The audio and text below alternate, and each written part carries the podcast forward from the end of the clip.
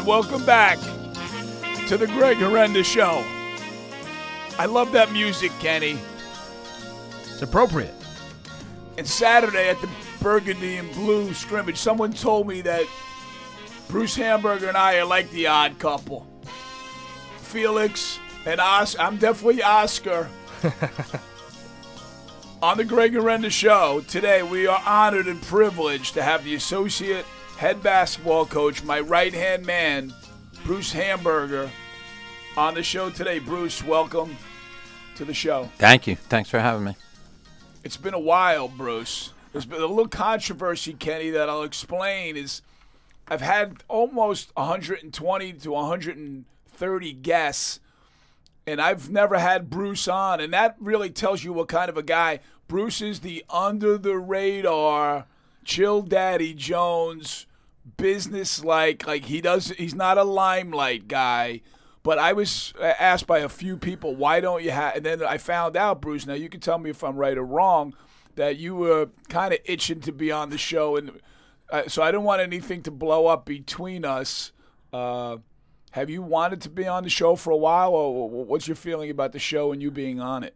No, I'm, I'm honored to be here today. I, I definitely could not compete with uh, the majority of the guests that you've had in the past. So. Yes you know, I I uh, I guess I know my, my place in life, and uh, I'm well, I'm good. I'm I'm glad to be here today. Bruce is a humble person because right now his accolades, and I didn't have to do much much research, but there's so many things about Coach Hamburger, and they see you on the bench uh, with me in the middle of the heat, going to the NCAA tournament, but people don't know. Uh, people that know know that Bruce was.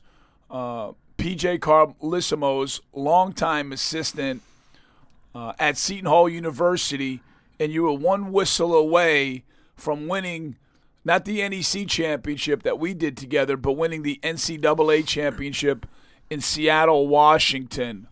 Uh, not many people sit in that seat. Bruce, let's go back to that.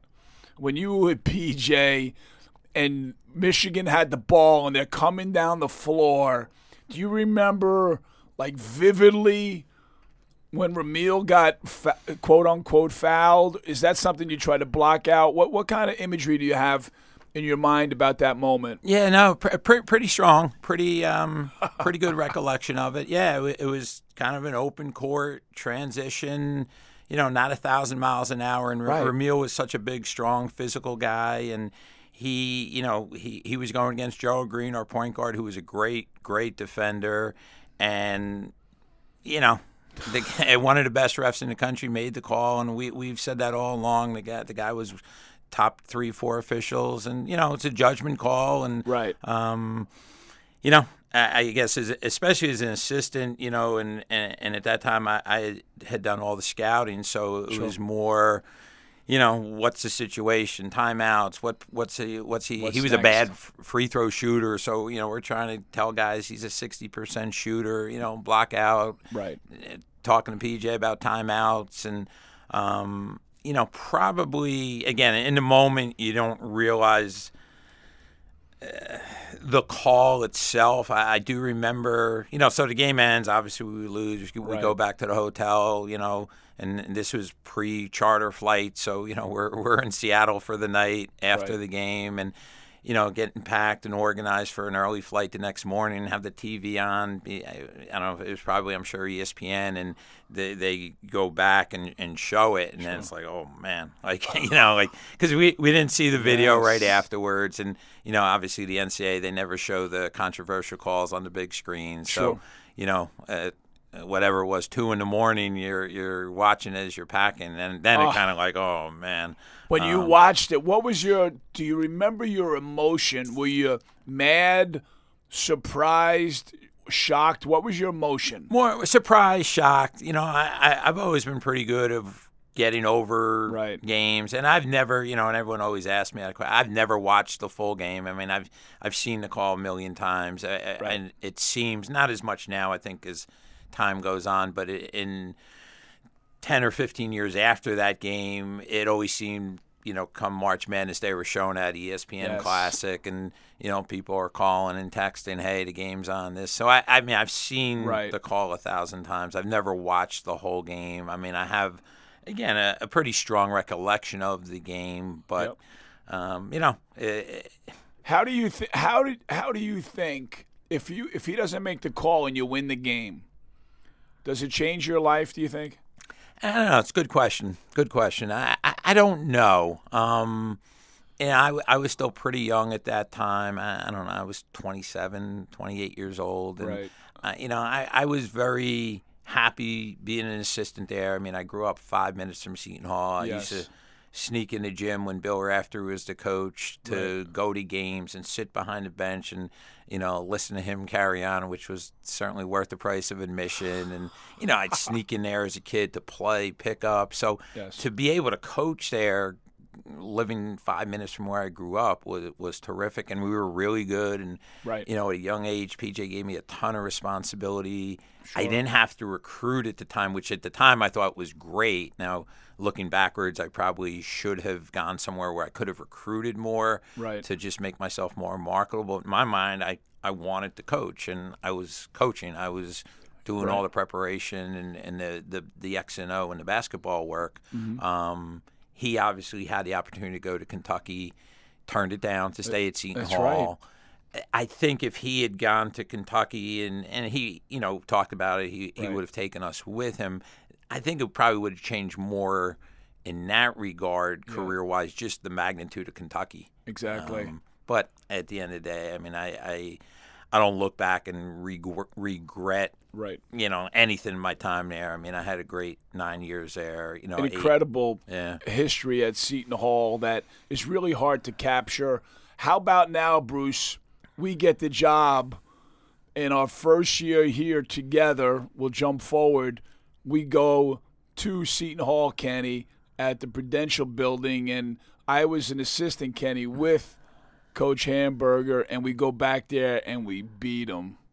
I mean, looking back, Bruce, I remember preparing for the game, and and you, I'm probably more being the odd couple. I'm the more emotional one than the two.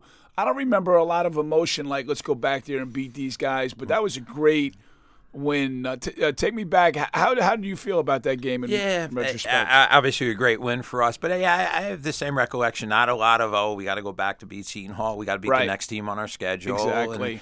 And, um, now I. When I was at Kean, we played Seton Hall when Tommy Amaker was the coach. Tommy, you know, did us a huge favor by playing us, and we were able to get some money out of it. And Sure. I think at the time, we and still may hold, we set an NCAA record. I think the game started thirty-three nothing.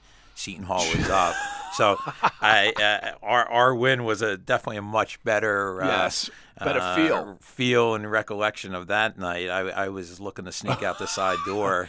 And, Ken, and we're going back, Bruce. Yeah. So for our Right. fans out there, November 10th, our opener is in the preseason NIT.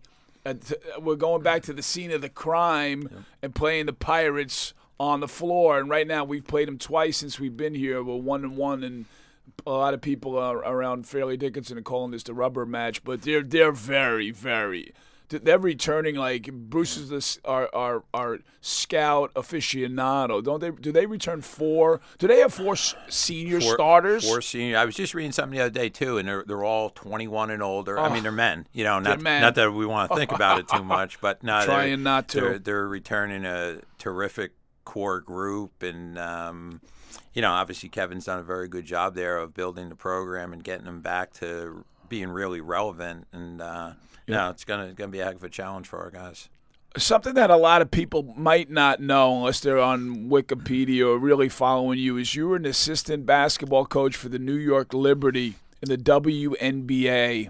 And I remember when you took that job, um, and I, I just thought it was a great move f- for a lot of reasons. Tell me what you liked about it, what was hard making the transformation from you know college basketball to pro basketball, not only pro basketball but to women's basketball as well. Yeah, and as I look back, uh, it was a really good move. I, I thought at the time, um, and I, I had done a lot of research. I had spoken to probably a half dozen male coaches who used to coach on the men's side who were then coaching on the female side. Right. And and every guy to a T told me, and they were 100% right. Said coaching's coaching. They don't care you know where you were and you're once it, once it starts you're not going to know they're male female they're not as athletic obviously it's a different game but Sure. they just want to know that you, you know you're there for them and you know what you're talking about and you know it, it was a very good experience i mean uh, again I've been really fortunate. I haven't had to move all over the country as, Right. as a kid. One of the coolest things as a kid, obviously, like you, you know, you're you grow up a Knick fan in the Garden. Yes. Every home game, I would get there probably 45 minutes before the players had to be there, and I would literally just go out. There was no one in the building, and just shoot around for a half hour in Madison. And I was like, "This is the coolest thing." Ah. That was that was definitely one of the perks of the job. But Yes. you know, it, it, it definitely opened my eyes to a different style of basketball. Pro game is obviously different than college, and much more exposure to pick and roll basketball. And you know, I think the pro game always seems four or five years ahead of the college game. Now the college game is all pick and roll. very so true. it really gave me a good education on just pick and roll basketball, the the pro mentality, the preparation, the professionalism. Yeah. Uh, the downside was it, it was a business, and and that that aspect I wasn't crazy about. You know, there were some decisions that were made that. You know, I've always had. oh, Well, who's better? You know, this kid's better. That kid should play more. That kid should Right. get. Now there- you're there- talking about money. yeah, there were definitely some business aspects of it that that opened my eyes. But again, a good perspective. You know, good perspective always around, and uh, I did enjoy the two years. Bruce, I, I can't let you slide. This is the the show behind the the, the person. So uh, Bruce Hamburger growing up, 12 years old, you're playing in Columbia. Like was your dream to be a coach or did you want to be a NBA player or what was what did you want to go to college and play basketball? What were you like at 12 years old? Yeah, lo- love to play. It's all I did was play. Um, you know, I was the love it. ultimate gym rat. I wasn't that good, and I knew I knew I wasn't that good. Um, I I was really small growing up. Yeah. I, I got cut four years in a row in high school, and somehow I just kept playing. I actually played a year in college, uh, JV at Quinnipiac, which Sure. at the time was a really good D two program Yeah. but I knew like hey, I'm a, slow white guy. I'm not I'm not going anywhere. And I knew I wanted to teach. I knew I wanted to coach. Initially, I thought I'd be a high school coach and a high school teacher, and, and I would have been really happy with that. And I was fortunate enough to coach Mark Bryant at Columbia High School, who ended up playing at Seton Hall, who was a top 50 player. And I, I just saw in his recruitment kind of what college coaches do, and I just Right. thought like, wow, that's that's pretty cool. And I've I've been really fortunate. I've worked for great people. I've been, worked at great schools, and just people that I know, people that I'm friendly with, and uh, and I've been able to do it basically where I've gr- lived my whole life. So, you know, seeing what college coaching was kind of uh, Right. just gave me a different perspective. And then I said, you know, I don't want to teach. I, I want to be a college coach. And I was fortunate enough, right upon graduation, to get a graduate assistant position Trenton State. I was there for two years. Went to Kevin Bannon? with Kevin Bannon, so who's a terrific guy to work for, and and he was really young at the time. So we just we enjoyed it. We had a good time, and he kind of.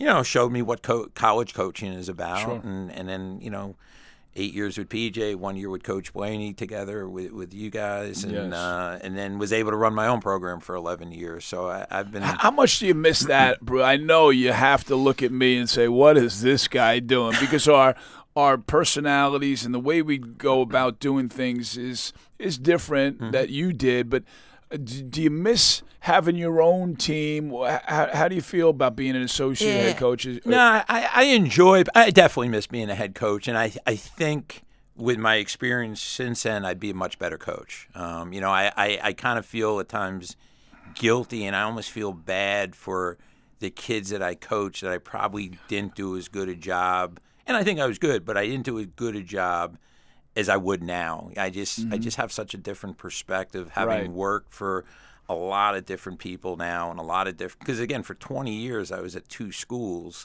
Yes. and then you know I was, I was at Caldwell for two years I was with the Liberty I was at St. Peter's for three years and now Right. four years here so I, I have a much different perspective where if I was able ever able to get an opportunity to be a head coach again I, I, I like to think I'd be much better than I was first time around Bruce, I'm at the Final Four, and I'm involved with the FDU job, and I'll never forget it. We ran into one another like outside a concession stand. And It's like, and, and Kenny, me and Bruce go. We got into business at the same year in 1983 and you were at St. Peter's, and John Dunn was doing a good job. And, and I'll never forget it. Bruce was like, "Right, you got a second? And Bruce doesn't mince words. Usually, if there's nothing to say, it's I'm like, like, if you do get Fairleigh Dickinson, I'd be really interested in potentially working for you. And I was like, I was thrilled, but surprised because St. Peter's is in the MAAC and Fairleigh Dickinson's in the NEC, and we just we had a Herculean job in front of us here why why the initial interest, if you don't mind me asking yeah. you? Um, no, it's good. It's a good question. You know, just uh, and again, I had a terrific time at, at St. Peter's with John. He was he was great to work for. One of the best defensive coaches I've ever been around. Again, gave me a just a, another perspective of how to prepare and, and practice and game planning. But I, I, at the time, I was ready for a change, and I just thought I was kind of excited. I've never been in a situation going to a place where it was totally rebuilding. You know, when I got to Seton Hall, we were good.